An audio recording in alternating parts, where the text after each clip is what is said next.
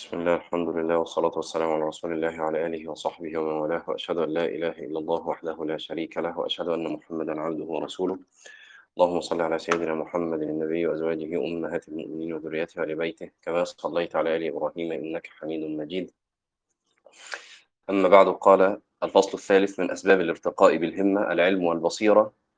فالعلم يصعد بالهمة ويرفع طالبه عن حضيض التقليد ويصفي النية ذكر القصاص أن رجلا خطب امرأة ذات منصب وجمال فأبت لفقره وقلة حسبه. ففكر بأي الأمرين ينالها أبالمال أم بالحسب؟ فاختار الحسب وطلب له العلم. حتى أصبح ذا مكانة فبعثت إليه المرأة تعرض نفسها فقال لا, لا أوثر على العلم شيئا. والعلم يورث صاحبه الفقه بمراتب الأعمال فيتقي فضول المباحات التي تشغله عن التعبد. كفضول الأكل والنوم والكلام ويراعي التوازن والوسطية بين الحقوق والواجبات امتثالا لقوله صلى الله عليه وسلم أعطي كل ذي حق حقه. آه يعني هو طبعا ال ال القصة اللي ذكرها دي يعني كأن المعنى فيها أنه هذا الرجل بدأ طلب العلم آه مريدا لامرأة يعني يريد أن يصل إلى امرأة فلما طلب العلم آه علت همته. حتى أن هذه المرأة لما صار يعني ذا مكانة في العلم فبعثت إليه تعرض نفسها عليه أن يتزوجها فقال لا أوثر على العلم شيئا. فيعني تحولت نيته وتحولت همته من طلب امرأة إلى طلب معالي الأمور. قال ويراعي التوازن والوسطية بين الحقوق والواجبات امتثالا لقوله صلى الله عليه وسلم أعطي كل ذي حق حقه. و ويبصره يعني العلم بحيل إبليس وتلبيسه عليه كي يحول كي يحول بينه وبين ما هو أعظم ثوابا قال أبو سليمان يجيئك أي إبليس وأنت في شيء من الخير فيشير لك إلى شيء من الخير دونه ليربح عليك شعيرة. يعني مقدار الشعيرة الشعير من الشعير يعني. ودي مسألة مهمة يا جماعة إن الإنسان يبقى عنده فقه. بمراتب الأعمال إنه ما هو الفاضل وما هو المفضول والفاضل قد يكون مفضولا في وقت لأن الوقت ده بالذات هو وقت مثلا شيء مفضول آخر. يعني لو راح راح وقته أو لو راح وقته راح المفضول. فنقول لا انشغل بالمفضول عن الفاضل المفضول في عن الفاضل في المطلق. لأن الوقت ده هو وقت المفضول مثلا. هو مش وقت تفصيل في الحاجات دي. لكن هي محتاجة علم شديد جدا. قال, ومنها يعني من الأمور التي تعينك على علو الهمة إرادة الآخرة وجع جع وجعل الهموم هما واحدا. قال تعالى ومن أراد الآخرة وسعى لها سعيها وهو مؤمن فأولئك كان سعيهم مشكورا. وقال صلى الله عليه وسلم من كانت همه الآخرة جمع الله له شمله وجعل غناه في قلبه وأتته الدنيا راغمة. ومن كانت همه الدنيا فرق الله عليه أمره وجعل فقره بين عينيه ولم يأته من الدنيا إلا ما كتب الله له. ومنها كثرة ذكر الموت لأنه يدفع إلى العمل للآخرة والتجافي عن دار الغرور ومحاسبة النفس وتجديد التوبة وإيقاظ العزم على الاستقامة. عن البراء بن عازب رضي الله عنه قال بينما نحن مع رسول الله صلى الله عليه وسلم إذ, إذ بصر بجماعة فقال على ما اجتمع عليه هؤلاء. قيل على قبر يحفرونه قال ففزع رسول الله صلى الله عليه وسلم. فبدر بين يدي أصحابه مسرعا حتى انتهى إلى القبر فجثى عليه. قال فاستقبلته من بين يديه لأنظر ما يصنع. فبكى حتى بل الثرى من دموعه. ثم أقبل علينا. قال أي إخواني لمثل هذا اليوم فأعدوا. وعن أبي الدرداء رضي الله عنه قال أضحكني ثلاث وأبكاني ثلاث. أضحكني مؤمل مؤمل الدنيا والموت يطلبه وغافل وليس بمغفول عنه وضاحك بملء فيه وهو لا يدري أأرضى الله أم أسخطه وأبكاني فراق الأحبة محمد صلى الله عليه وسلم وحزبه وهول المطلع عند غمرات الموت عند غمرات الموت والوقوف بين يدي الله. يوم تبدو السريرة علانية ثم لا يدري إلى الجنة أو إلى النار. طبعا أضحكني ثلاث يعني من من جهل هؤلاء يعني. مش أضحك يعني ده شيء مضحك يعني ظريف. لا. يعني هو أضحكه هذا. لفرط جهلهم. أضحكني مؤمل مؤمل الدنيا والموت يطلبه وغافل وليس بمغفول عنه وضاحك بملء فيه. وهو لا يدري أرض الله أم أسخطها. بهذا الأمر الذي يضحك عليه وقيل لبعض الزهاد ما, أب ما أبلغ العظات؟ قال النظر إلى الأموات. وكتب عمر بن عبد العزيز إلى الأوزاعي أما بعد فإنه من أكثر ذكر الموت رضي من الدنيا باليسير. وهذه حقيقة ومجربة. آه، يعني إذا يعني رأيت نفسك تحدثك بمزيد من الدنيا فذكرها الموت. ف يعني إذا نجحت في تذكير نفسك الموت آه، هتجد أحوالك تبدلت تماما ورضيت بأيسر اليسير وزهدت في فضول الدنيا. آه، خصوصا إذا حدثتها أن كل فضل من الدنيا آه، فإن لم يكن لك يوم القيامة فهو عليك. ولا بد. فضول الدنيا يا جماعة لو ما كانتش ليك يوم القيامة هتبقى عليك. خلاص هي الأصل طبعا فيها أنها مباحة بلا شك. لكن لضعفنا عن تحمل هذا المباح بيتحول المباح لأمور أخرى. خلاص؟ طيب لا فضل مباح وقدرنا ناخده يعني بحقه وما ما نتعداش فيه حتى ولو بهمم همم القلب. فنفس المباح يعطلك عن عن السلوك. يعني يعني الانشغال بالمباحات دي. لو قلنا ما فيش تبع عليها في القيامة لكن عطلتك. ما هو الانشغال بالمباح خدت من وقتك وجهدك وتفكيرك و... و... وطاقتك صح ولا لأ؟ اللي لو اللي لو كنت ما انشغلتش بيها كنت صرفتها في أمور أخرى تجد نفعها في الآخرة. قال آه عن عطاء قال كان عمر بن عبد العزيز يجمع كل ليلة الفقهاء فيتذاكرون الموت والقيامة والآخرة ويبكون. وكان يقول صالح المري إذا ذكر الموت إن ذكر الموت إذا فارقني ساعة فسد علي قلبي. إن ذكر الموت هكذا. إن ذكر الموت إذا فارقني ساعة فسد علي قلبي. وقال الدقاق يعني كان يذكر الموت أبدا يذكر الموت أبدا. وقال الدقاق من أكثر ذكر الموت أكرم بثلاث بتعجيل التوبة وقناعة القلب ونشاط العبادة. ومن نسي الموت عوجل بثلاثة تسويف التوبة وترك الرضا بالكفاف والتكاسل في العبادة.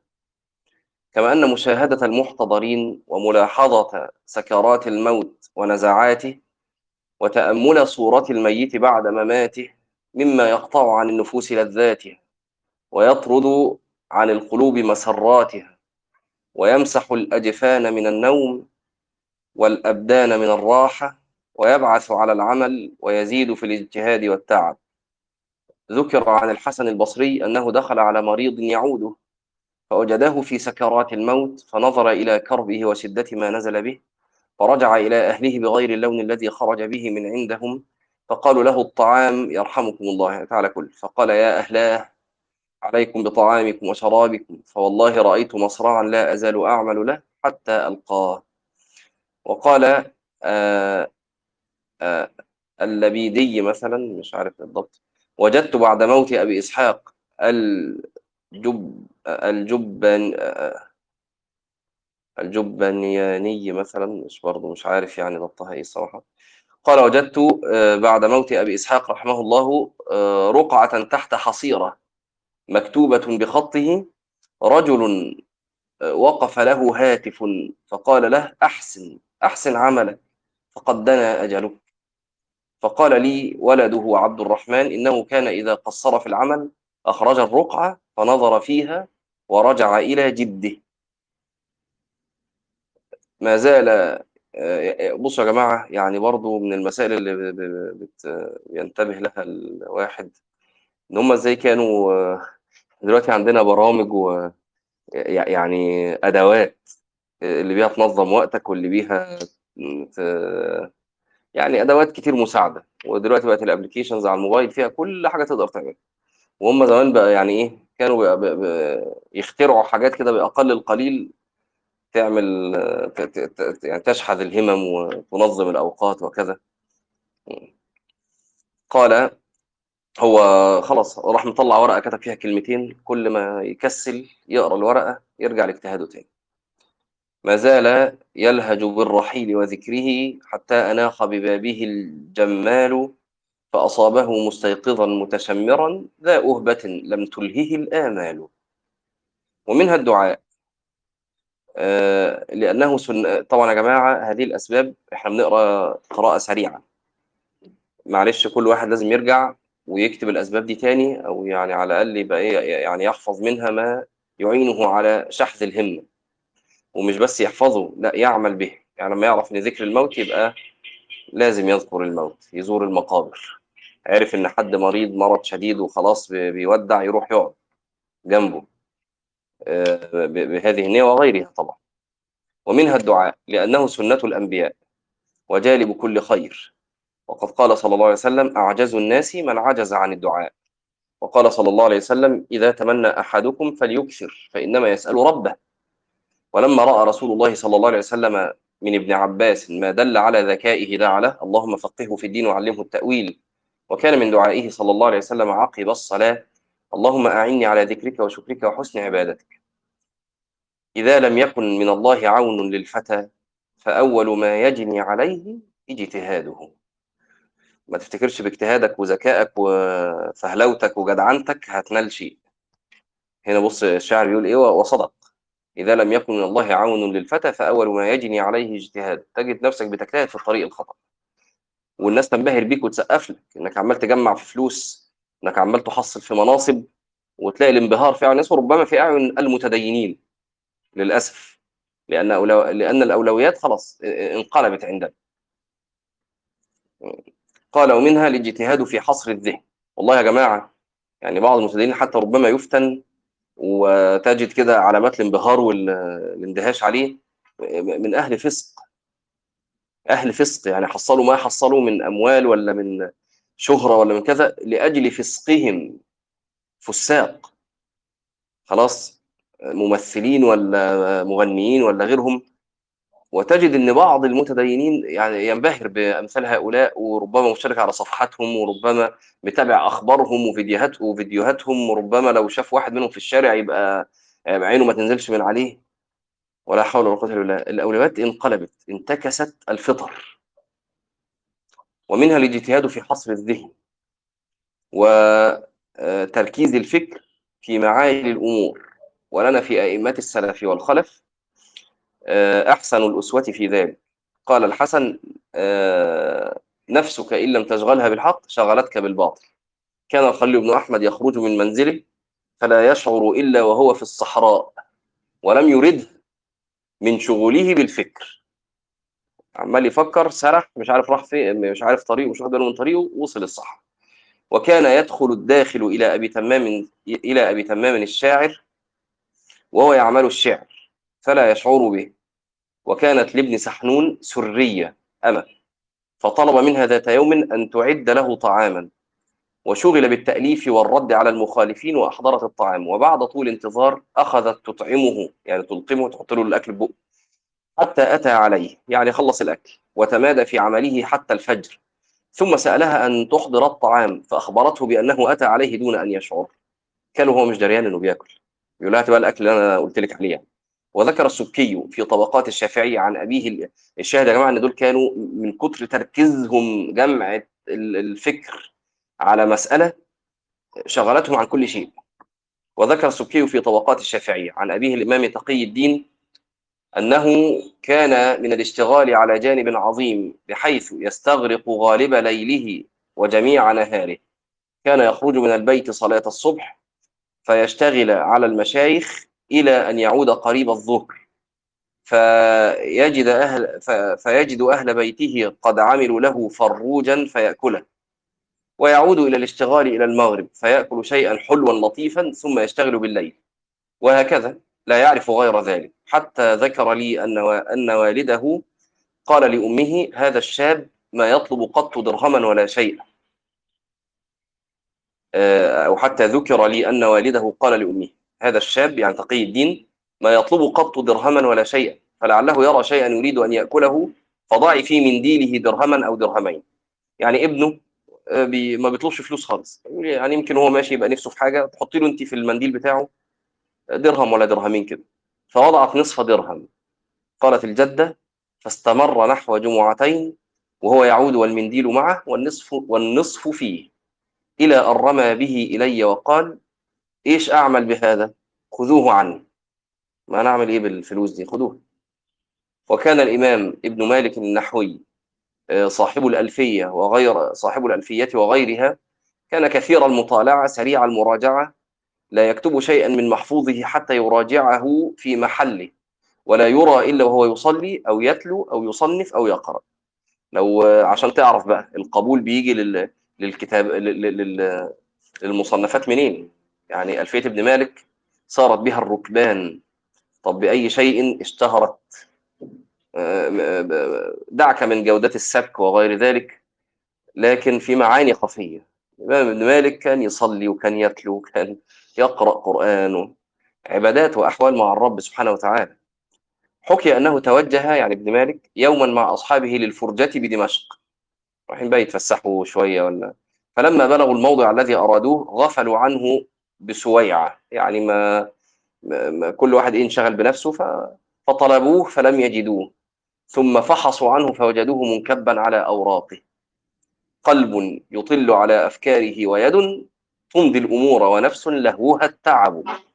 والشيخ أحمد بن علي نجم الدين ابن الرفعة أو الرفعة مش عارف.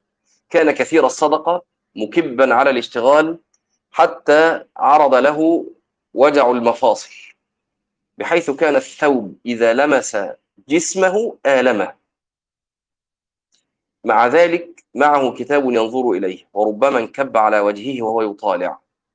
وهو الذي قال فيه شيخ الإسلام ابن تيمية بعد مناظرة بينهما رأيت شيخا تتقاطر فروع الشافعية من لحيته وقال الإسنوي عنه ما أخرجت مصر بعد ابن الحداد أفقه منه ومما يروى أن أميرا بالشام أدر على الحسن بن الهيثم مالا كثيرا فقال له يكفيني قوت يوم وتكفيني جارية وخادم فما زاد على قوت على قوت يومي إن أمسكته كنت خازنك وإن أنفقته كنت كهرمانك ووكيلك.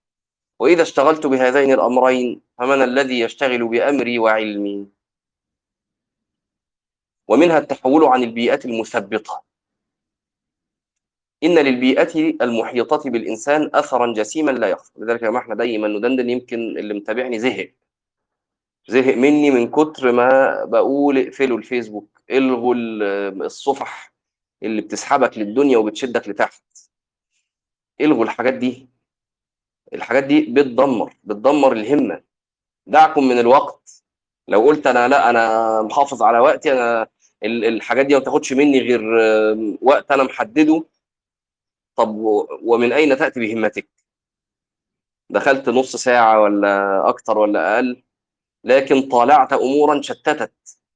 عزمك وفرقت شمل قلبك وجعلت همتك الدنيا وانستك الآخرة. هتجيب قلبك منين تاني؟ وإمتى؟ وفي قد إيه هتجمعه؟ اللي اتشتت منك ده هتجمعه في قد إيه؟ قال إن للبيئات المحيطة بالإنسان اثرا جسيما لا يخفى. يعني زمان كانوا بيتكلموا الكلام ده على البيئة المحيطة بالإنسان. يعني البيئة دلوقتي إيه بقى؟ في virtual بيئة يعني. يعني أنت حتى قاعد في بيتك يعني نقول خلاص الإنسان كافي خيره شره قاعد في بيته. لا ده أنت قاعد في بيتك وحواليك بيئة محيطة أنت اللي عملتها على الفيسبوك وعلى غيره من المواقع. إن للبيئة المحيطة بالإنسان أثرا جسيما لا يخفى. فإذا كانت بيئة مثبطة داعية إلى الكسل والخمول وإيثار الدون فإن على المرء أن يهجرها إلى حيث تعلو همته. كي يتحرر من سلطان تأثيرها وينعم بفرصة الترقي إلى المطالب العالية. تقول ابن تقول ابنة السعدي وهي تلومني أما لك عن دار الهوان رحيل فإن عناء المستنيم إلى الأذى بحيث يذل الأكرمون طويل وعندك مح وعندك محبوك الصراة آه آه مش عارف إيه دي مش عارف الكلمة دي. وفي الكف مطرور الشبا الشبات صقيل. قال وأشد الناس حاجة إلى تجديد البيئة المحيطة وتنشيط الهمة الحديث العهد بالتوبة. فإن من شأن التحول من بيئة المعصية إلى بيئة الطاعة أن ينسيه ما يجذبه إلى صحبة السوء وأماكن السوء. فيجتمع قلبه ويلتئم شمله وتتوحد همته وتتوجه بصدق وعزم إلى أسلوب من الحياة جديد.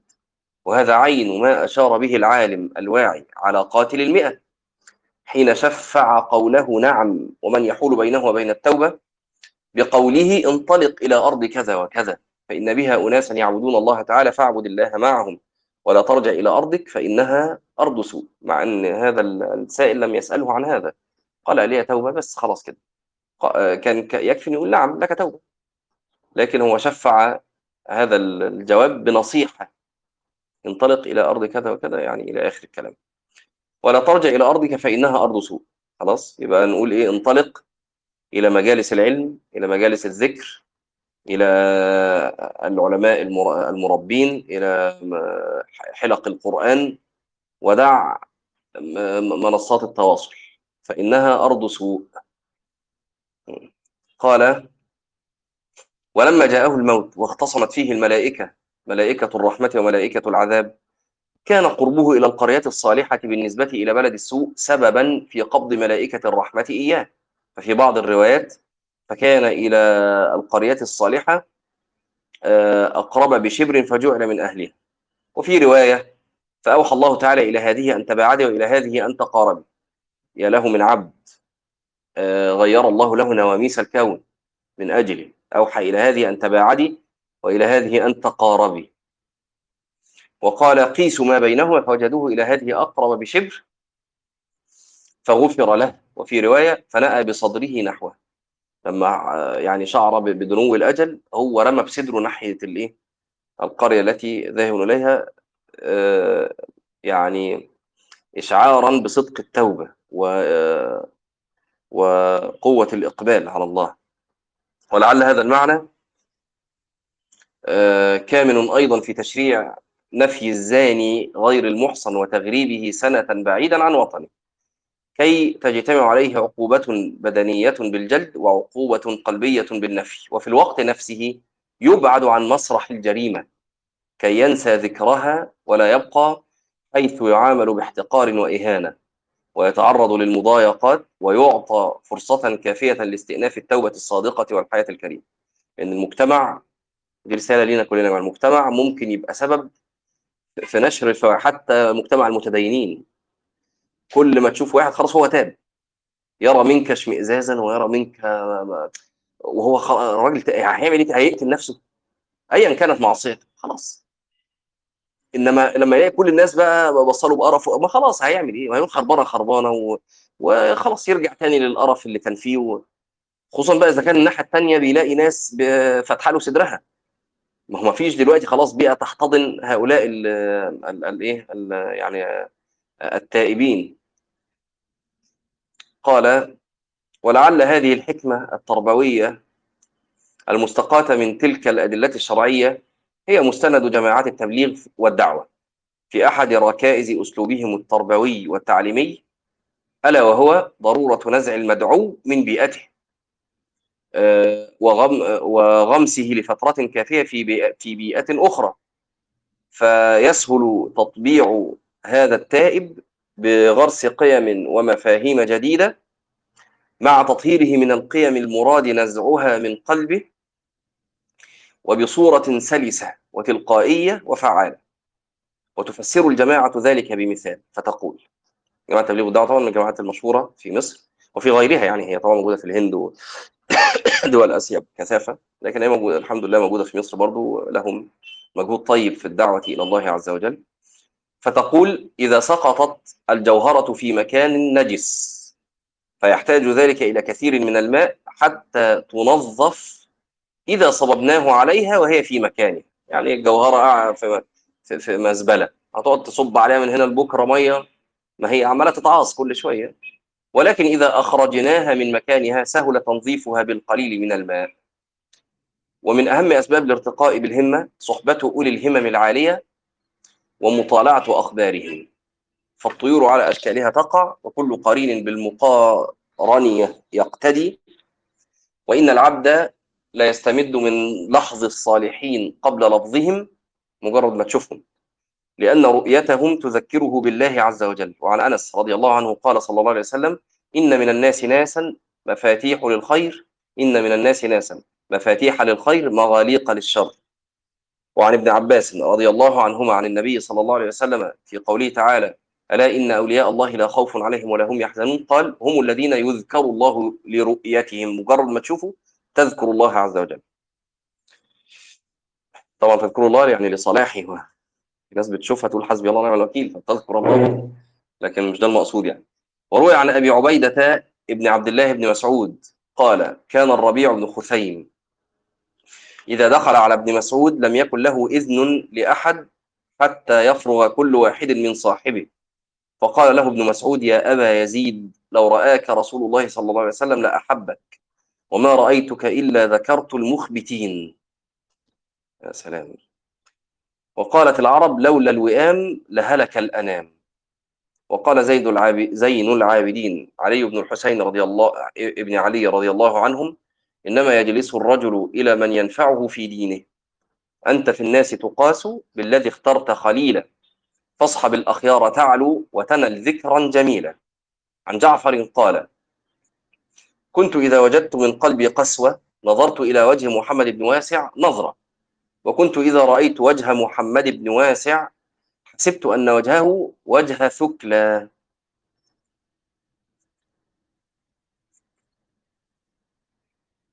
وقال ابن المبارك إذا نظرت إلى فضيل يعني فضيل بن عياض جدد لي الحزن ومقدت نفسي.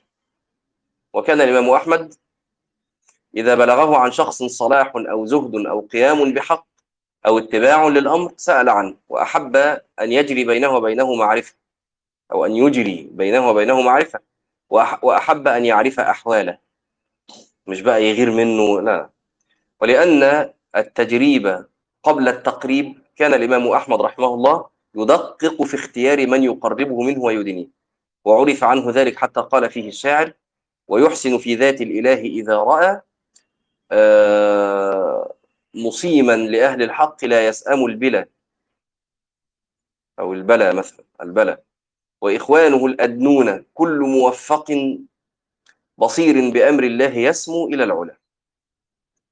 كان أحمد يحترز عن الإيه الإكثار من الأصحاب وكده. وكان هو برضه يعني عنده رقة في قلبه لما سئل عن هذا لماذا لا يتخذ أصحابا وخلانا قال لوحشة الفراق. وحكى ابن القيم رحمه الله بعض ما استفاده من ملاحظة شيخ الإسلام ابن تيمية رحمه الله تعالى فقال واعلم قال وعلم الله ما رأيت أحدا أطيب عيشا منه قط مع ما كان فيه من ضيق الع... من ضيق العيش وخلاف الرفاهية والنعيم. بل آه بل ضدها. وما كان فيه من الحبس والتهديد والإرهاق وهو مع ذلك من أطيب الناس عيشا وأشرحهم صدرا وأقواهم ب... وأقواهم قلبا وأقواهم قلبا و... و... وأسرهم نفسا. تلوح نظرة النعيم على وجهه. وكنا إذا اشتد بنا الخوف وساءت منا الظنون وضاقت بنا الأرض أتيناه فما هو إلا أن نراه ونسمع كلامه فيذهب ذلك كله وينقلب انشراحا وقوة ويقينا وطمأنينة. وإذا أردت أن تلمس أثر الصحبة العالية آه وإذا أردت أن تلمس أثر الصحبة العالية الهمة في التسابق إلى الخيرات فتأمل ما قاله محمد بن علي السلمي رحمه الله. قال قمت ليلة سحرا لآخذ النوبة على ابن الأخرم. فوجدت قد سبقني ثلاثون قارئا ولم تدركني النوبة إلى العصر. يعني ابن الأخرم يظهر أنه إيه مقرئ. هو بيقول قمت ليلة سحرا. الظاهر بيروحوا ياخدوا أماكنهم علشان اللي هيجي الأول يقرأ الأول. فيظهر إن الأخرم يعني بيبتدي مثلا بعد الفجر أو شيء هم بيروحوا من السحر يقعدوا في المسجد. فهو بيقول بقى أنا إيه قمت في السحر قلت إيه ألحق بقى النوبة. فاكر نفسه يروح يلاقي نفسه الأول يعني. لقى 30 واحد سبقوه للمقرأة. لسه الفجر ما ادانش يا جماعة. 30 واحد سبقوه للمقرأة. وهو رايح السحر لم لم يدرك النوبة إلى العصر. وقال علي بن الحسين شقيق تخيل أنت وسط دول بقى. هو ده ده الشاهد تخيل أنت وسط الناس دي. همتك هتبقى عاملة إزاي؟ وقال علي بن الحسين بن شقيق قمت لأخرج مع ابن المبارك في ليلة باردة من المسجد فذاكرني عند الباب بحديث أو ذاكرته فما زلنا نتذاكر حتى جاء المؤذن للصبح. يا الله الليلة باردة بعد العشاء يعني قاموا بعد العشاء والليلة برد مش مثلا الجو حلو. خرجوا للباب يتذاكروا حديث فضلوا يتناقشوا في المسألة العلمية ما دريوش بنفسهم غير المؤذن بيأذن لصلاة الفجر. وهذا الشاعر محمد إقبال يدعو الله أن يمن عليه بصاحب عالي الهمة. نجيا يا ولي النعمه آه محرما ولا مح... ولا مش عارف محرما مثلا مش عارف. يدرك ما في فطرتي. هب نجيا لقنا ذا جنة ليس بالدنيا له من صلتي وقال أمير المؤمنين عمر رضي الله عنه ما أعطي عبد بعد الإسلام خيرا من أخ صالح فإذا رأى أحدكم ودا من أخيه فليتمسك به. وقال الحسن البصري إخواننا أحب إلينا من أهلنا وأولادنا لأن أهلنا يذكروننا بالدنيا وإخواننا يذكروننا بالآخرة.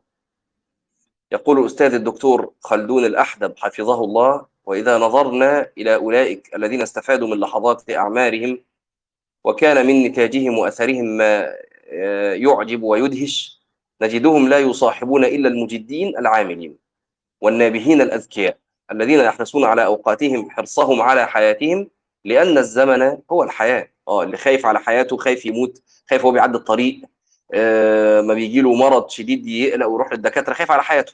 طب يا ابني ما هو حياتك دي ما هي وقتك يعني يعني و... إيه حياتك دي؟ ما هي الساعة دي والساعة الجاية والساعة اللي بعدها؟ فخاف على الساعات دي زي ما تخاف على حياتك. وصحبة هؤلاء الأمجاد المجدين المتيقظين للدقائق والثواني كان له عظيم. كان له عظيم الأثر في همة مثل الإمام ابن جرير الطبري وابن عقيل الحنبلي وابن عساكر الدمشقي وابن تيمية وابن القيم وابن النفيس والمزي والذهبي وابن حجر وأضرابهم في غزارة إنتاجهم وجدته يقول الإمام ابن عقيل الحنبلي صاحب كتاب الفنون الذي مر خبره من قبل قلنا كتاب الفنون ده يعني من أكبر مصنف 800 مجلد. وعصمني الله من عنفوان الشبيبة بأنواع من العصمة وقصر محبتي على العلم وأهله فما خلطت لعابا قط ولا عاشرت إلا أمثالي من طلبة العلم. فالحريص الموفق الموفق الذي يروم المعالي لا تراه إلا مع أهل العلم العاملين وأولي الفضل والمجاهدة والحكمة والبصيرة. ليرشح عليه ما هم فيه أو بعضه. فيكون مثلهم أو قريبا منهم. إن صحبة هؤلاء تعلم منافسة الزمان وصحبة البطالين تعلم تضييع الزمان. قال سيدنا عبد الله بن مسعود رضي الله عنه اعتبروا الرجل بمن يصاحب فإنما يصاحب الرجل من هو مثله من هو مثله. فنعوذ بالله من صحبة البطالين. ذكر الغزالي رحمه الله أن من آداب المتأدب أن يحترز عن مجالسة صاحب السوء ليقصي ولاية الشياطين الجن والإنس من صحن قلبه فيصفى عن لوثة الشيطنة إن من أقوى البواعث على ارتفاع الهمة أن تطلب صحبة عبد من عباد الله مجتهد في العبادة والعلم فتلاحظ أقواله وتقتدي به. وكان بعضهم يقول كنت إذا اعترتني فترة في العبادة نظرت إلى أحوال محمد بن واسع وإلى اجتهاده فعملت على ذلك أسبوعا. مجرد بس أنه ينظر ل... إلا أن هذا العلاج قد تعذر إذ قد فقد في هذا الزمان من يجتهد في العبادة اجتهاد الأولين. يعني لم يفقد طبعا الخير في الأمة لكن هو قليل طبعا كالكبريت الأحمر يعني زي ما بيقولوا. فينبغي أن يعدل من المشاهدة إلى السماع. فلا شيء فلا شيء أنفع من سماع أحوالهم ومطالعة أخبارهم. يعني يبقى ندمن بقى القراءة في السير. وما كانوا فيه من الجهد الجهيد وقد انقضى تعبهم وبقى, وبقي ثوابهم ونعيمهم أبد الآباد لا ينقطع. ماتوا وغيب في التراب شخوصهم والنشر مسك والعظام رميم. ينصح الإمام ابن الجوزي طالب العلم قائلا فسبيل طالب الكمال في طلب العلم الاطلاع على الكتب التي قد تخلفت من المصنفات فليكثر من المطالعة فإنه يرى من علوم القوم وعلو هممهم ما يشحذ خاطره ويحرك عزيمته للجد وما يخلو كتاب من فائدة وأعوذ بالله من سير هؤلاء الذين نعاشرهم.